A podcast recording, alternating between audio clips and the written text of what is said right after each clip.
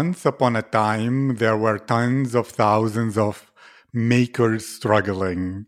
Every day they built for hours and hours but didn't ship and didn't earn enough income. One day, the No Code Wealth podcast came to help them find the way. Because of this, makers became founders and live the lives they deserve. Because of this, founders live lives of abundance, freedom, and creativity. That's what I'm really all about. Hello, my name is Aziz, and from being a poor boy born to a single mother in North Africa with no money, no opportunities, to fail in multiple startups, yet learning a whole lot, to barely escaping alive the war in Ukraine, even living as an illegal immigrant, I've lost everything twice, and now I'm rebuilding my life one more time, 1% a day, sharing the wisdom of luminaries I've interviewed on this podcast from Google executives to Amazon, Microsoft, Forbes Technology Council, Harvard, Financial Times, and even a priest from the Vatican Church. Everyone is welcome here. So let's begin. My guest today is JJ Englert. JJ is a full time Bubble developer at Profound Strategy, building and helping scale a next generation SEO tool on Bubble. He is also a Bubble Bootcamp instructor and building No Code Alliance, a professional organization to amplify the careers for no code developers. Home to the No Code Awards and to resources for employers looking to hire no code devs. JJ, how are you today? Hey, great to be here. You you introduced me better than I could introduce myself. Thank you for that. You're welcome. It's my honor. It's my privilege to have you here and to begin exploring your mind and your experience. What seems to be a topic or a goal or an insight that your mind demands to be thinking about, to have attention focused on, or action going towards these days? Yeah, so you know, I'm a, a no code expert and I work full time as a no code developer, specifically in Bubble. And I've gotten to the point now where I can bill nearly every hour in the day, which is fantastic. However, at the same time, I don't want to build wealth by having to work every hour of the day to do that. And so now I'm in the position or trying to build the foundation for digital sales, among other things that will allow me to build my wealth from, um, again, digital sales and things that will allow me to grow exponentially, but without me having to, you know, work every hour of the day for that. So that's kind of what I'm laying the foundation for now is um, digital sales, digital goods, um, services that I can, you know, sell in a more sustainable way. Wonderful. I'm sure that many of the listeners can relate. And to ask you a question that I don't know whether you have uh, explored previously, there is this insight or myth or reality or fact that if you want to sell courses, you have to focus on personal branding, on being some interesting character that captivates audiences because there are too many one hit wonders where one day they're the hot thing selling a course and then in a few months people move on to the next thing. So becoming a character keeps them interested. Or maybe you believe that word of mouth and adding so much value in courses is enough. Or I don't know, how do you approach this. What is your thought on it? Do you believe that you will keep a community and an audience for a long time because of community, because of quality, because you're a fascinating character who will be, I don't know, like uh, flying over Antarcti- Antarctica and like spending uh, time on Necker Island with, um, you know, billionaires. Or I don't know what you're doing, but what is your hmm. thought about this? Yeah, I, I think you need to have that branding and that influence um, in order for people want to take your class, right? Because there's so many a million there's so many great educators out there, simply put. And every single day really good educational content goes unused, unbought, sitting there, right? And and that's mostly because um the distribution there uh, not there for that kind of creator and or the recognition and, and awareness isn't there about you know not only the type of content they, they can get but people want to invest their time into some something or something that they believe in right? And if you have that brand if you have that influence on that community then them buying your course and spending that additional time is not just about the content that they're learning it's it's about learning from you and that's something that is irreplaceable and also something that's very hard to do. But once you get to that point, that's when you get really powerful and things get really exciting because then you can start to leverage that in a lot of different ways. I agree 100%. We actually live in a time of commodities where it's very, very difficult to be revolutionary and that next big unicorn and all that. And the only uniqueness left is your personality, personal brand, who you are, because there is only one person who is truly you in the past, history, in the future, in the now, out of all the billions of people who ever lived and will ever live. And so it's a very sustainable, if we might say, competitive advantage. You spoke about values. You spoke how people will invest time learning and uh, buying or being involved with people and things that they believe in. So, what values do you share in this world? What vision do you have that you can rally people around?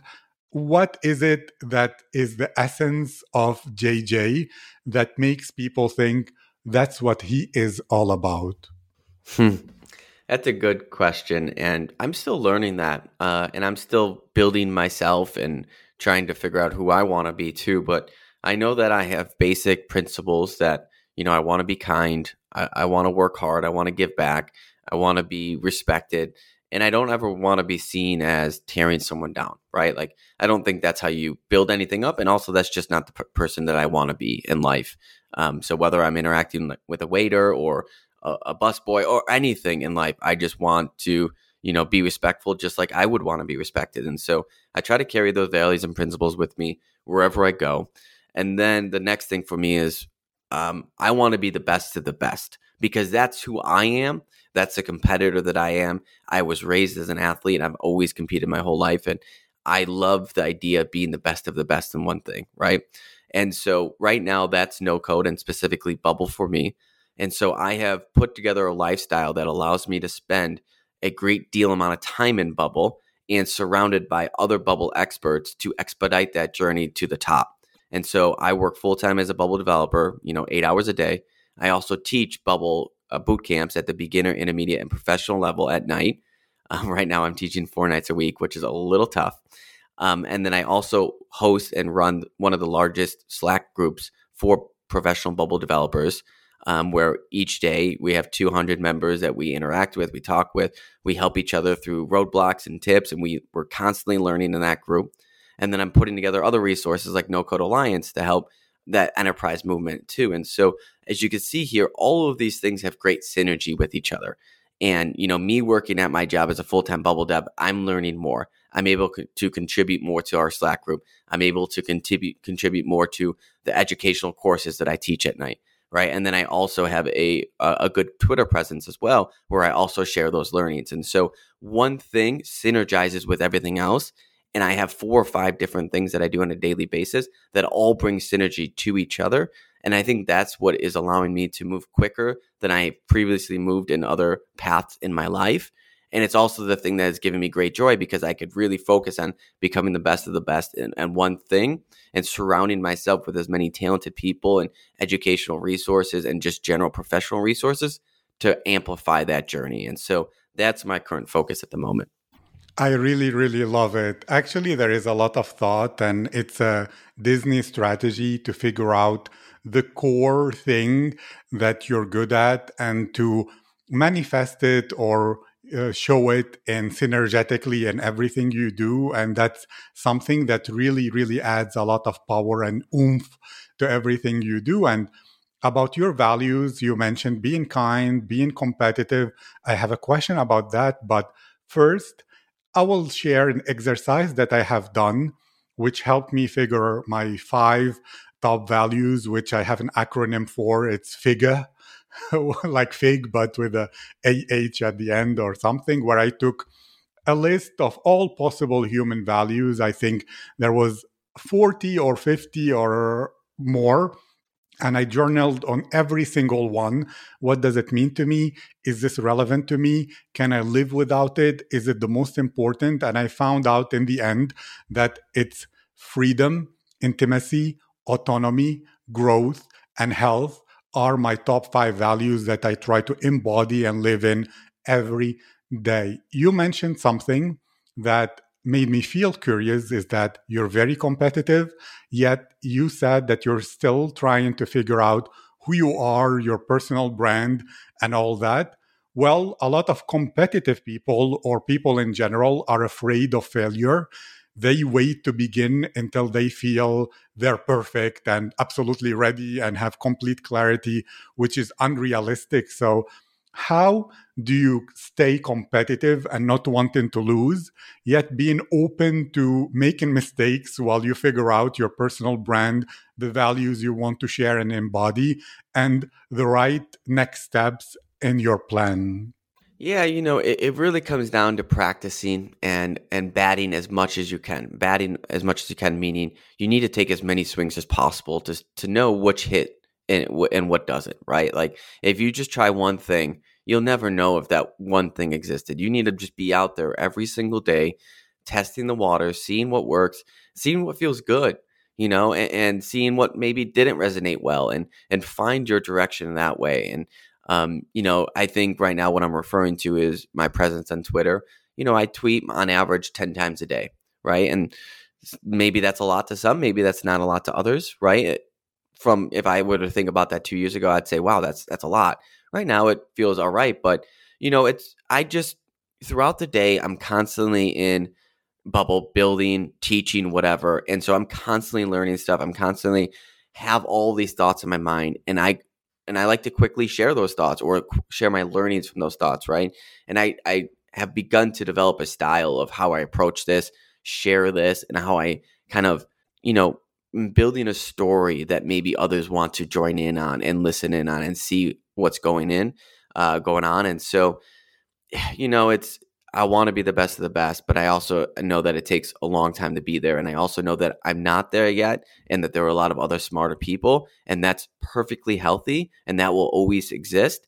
But right now, I'm just trying to surround myself with as many of those smartest people as possible, collaborate with them, learn together with them, and together we could rise up and get there and be a part of a premier group of bubble developers. And so that's my focus now. I'm not trying to take any one person down. I'm trying to surround myself with like minded people in that area and all grow together.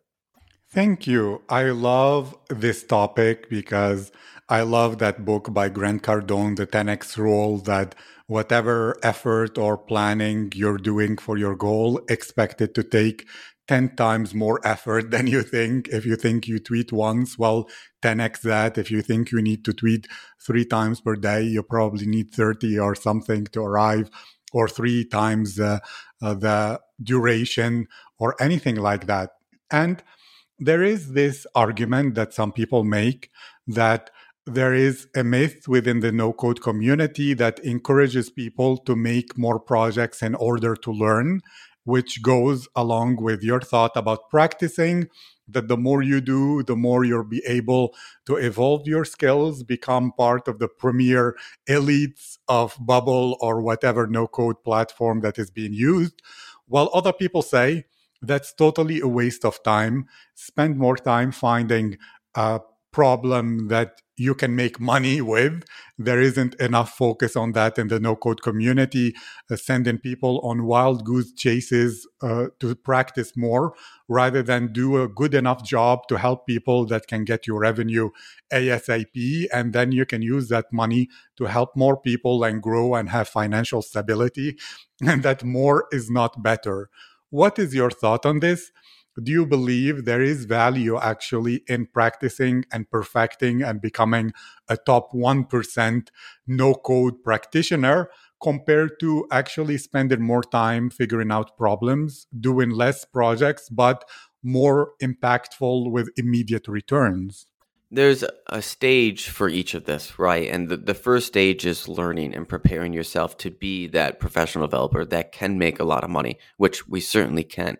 But in order to get there, you need to do a lot of practicing and you need to really build your skills up to a point where they're respectable. And once you were to do a client project, it would be such a phenomenal result that the, the results would speak for themselves in the sense that you add it to your portfolio, they showcase it, um, you know, they refer you to everyone else, etc. You don't want to hit that market too soon where you build your first project and it's terrible and you get a bad reputation and and it doesn't work well all that kind of stuff. And so while i am an advocate of getting paid projects to to to practice and to learn more and i think that's is a next stage i think the first stage of learning bubble is learning bubble and building a lot of your own projects um, where you can test a lot of different strategies and builds and get really familiar with it all.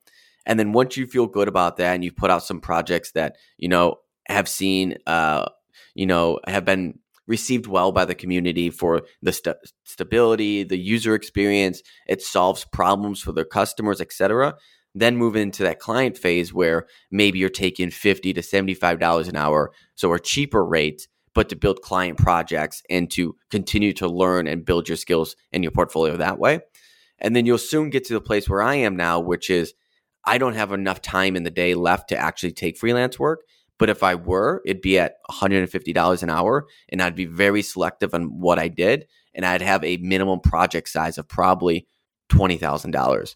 Right. And so you work your way up through each of these stages um, to the point where you feel comfortable with in each stage. And then your, your skills can speak for themselves at each stage. Right but you need to put yourself into a position where you're constantly building and growing and practicing on a daily basis to get there faster because otherwise it's just going to take you two, three, four, five times as long. And right now, you know, I spend 12 hours a day in bubble. That's too much. I'm not suggesting you do that. That's not quite healthy and sustainable long term. But for, you know, for the last six months, I've been doing a minimum of eight hours a day, normally 12 hours a day, you know, for the last six months. And I was already a professional bubble developer making six figures at that point. And I've been doing that since then. Do you know what I mean? And so I'm not exact I'm not doing this to brag. I'm doing this to show you the work that I'm putting in even when I was already, you know, at that level to get to the next level beyond that level.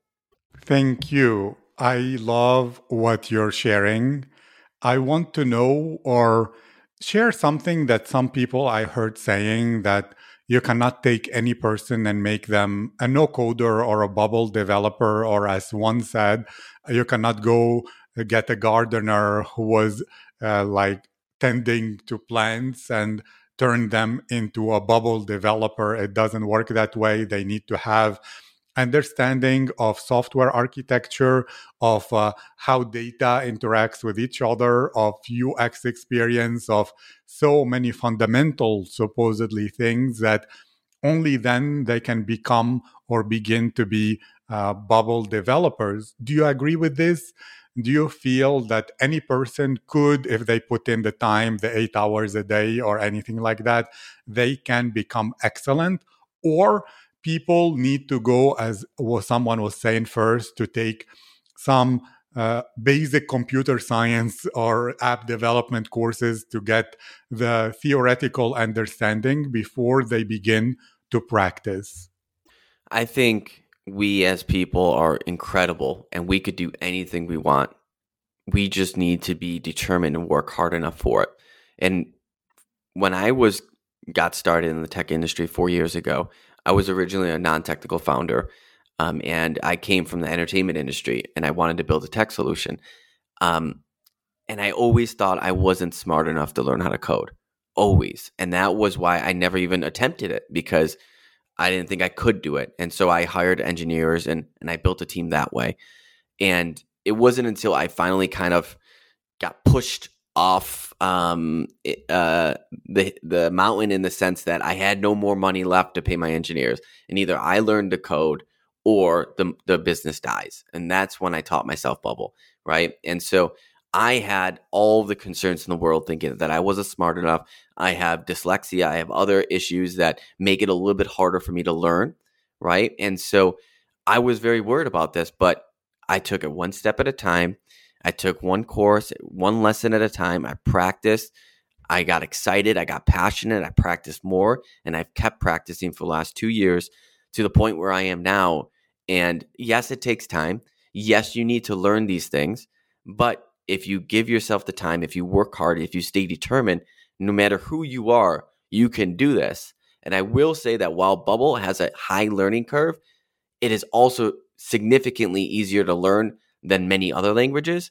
And the ability of Bubble is that you can learn one language, Bubble, and that will do everything for you. That is your databasing, that is your workflows, automations, that is your UI, UX, that's everything. And so, my old technology, which was an enterprise stack on a Microsoft suite, we had 10 different languages that we stacked together.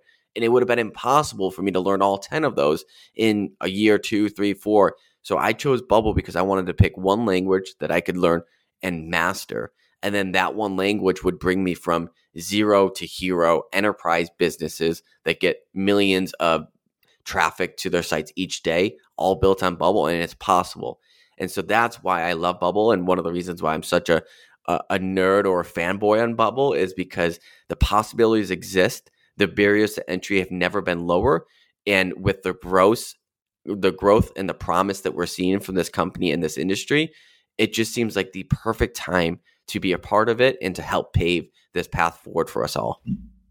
I love your optimistic as well as insightful take on the matter. And so I have to ask what do you see as the future of no code and bubble?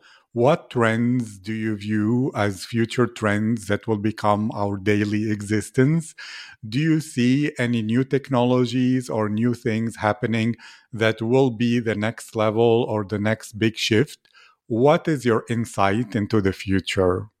Yeah, so I I think I have a good answer to this because I've seen it happen in another industry already. And so I come from the film industry, right? And I spent seven years as a filmmaker and producer. I was um, I'm a member of the Producers Guild of America. I've produced feature films, directed feature films, commercials, music videos, etc. During that time and through during the last 20 years, the film industry has had a major switch where normally we would use film cameras, 35 millimeter cameras, right? And that was the original look that everything was shot on.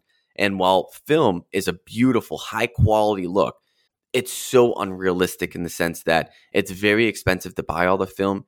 It takes a long time to process all the film. It's very sensitive in the sense that it could crash easily, right? And then one day, digital cameras were invented. And while the quality of digital cameras wasn't quite there in terms of matching up to 35 millimeter film, the speed that introduced, the convenience that introduced, changed the entire way we made films. And slowly, digital cameras replaced film cameras, and now digital cameras are the main way that we shoot all content, right? And it now has the quality has surpassed it, the speed has surpassed it, the time to create has just 10x, 20x from the old cameras. And I think this is what's happening from traditional code to no code. Is traditional code is our 35 millimeter film. It is very powerful but is very slow and it's not practical for common day businesses.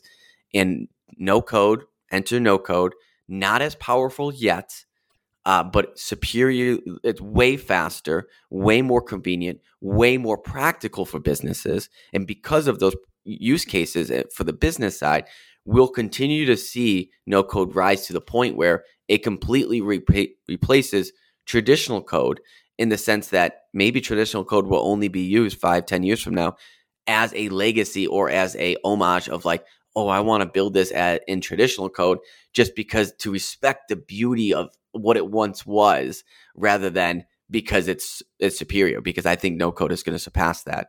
But just like what we're seeing today, digital cameras came out and we shoot all of our Hollywood movies on digital cameras, but now look at the consumers with their iPhone cameras shooting 4K, 5K on their iPhone. And so no code will continue to get to the point where consumers can really build anything. And we're already seeing that with apps like Glide and Airtable and a lot of things where you could just start to build apps very quickly. And we'll continue to see that trend all the way to the point where mass consumers can spin up their own apps and share them in a very, very quick, easy way.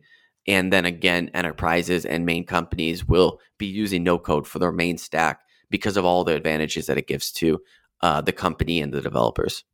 I love this. It's exciting and motivating. And I'm sure a lot of people who are listening will be driven to learn more from you.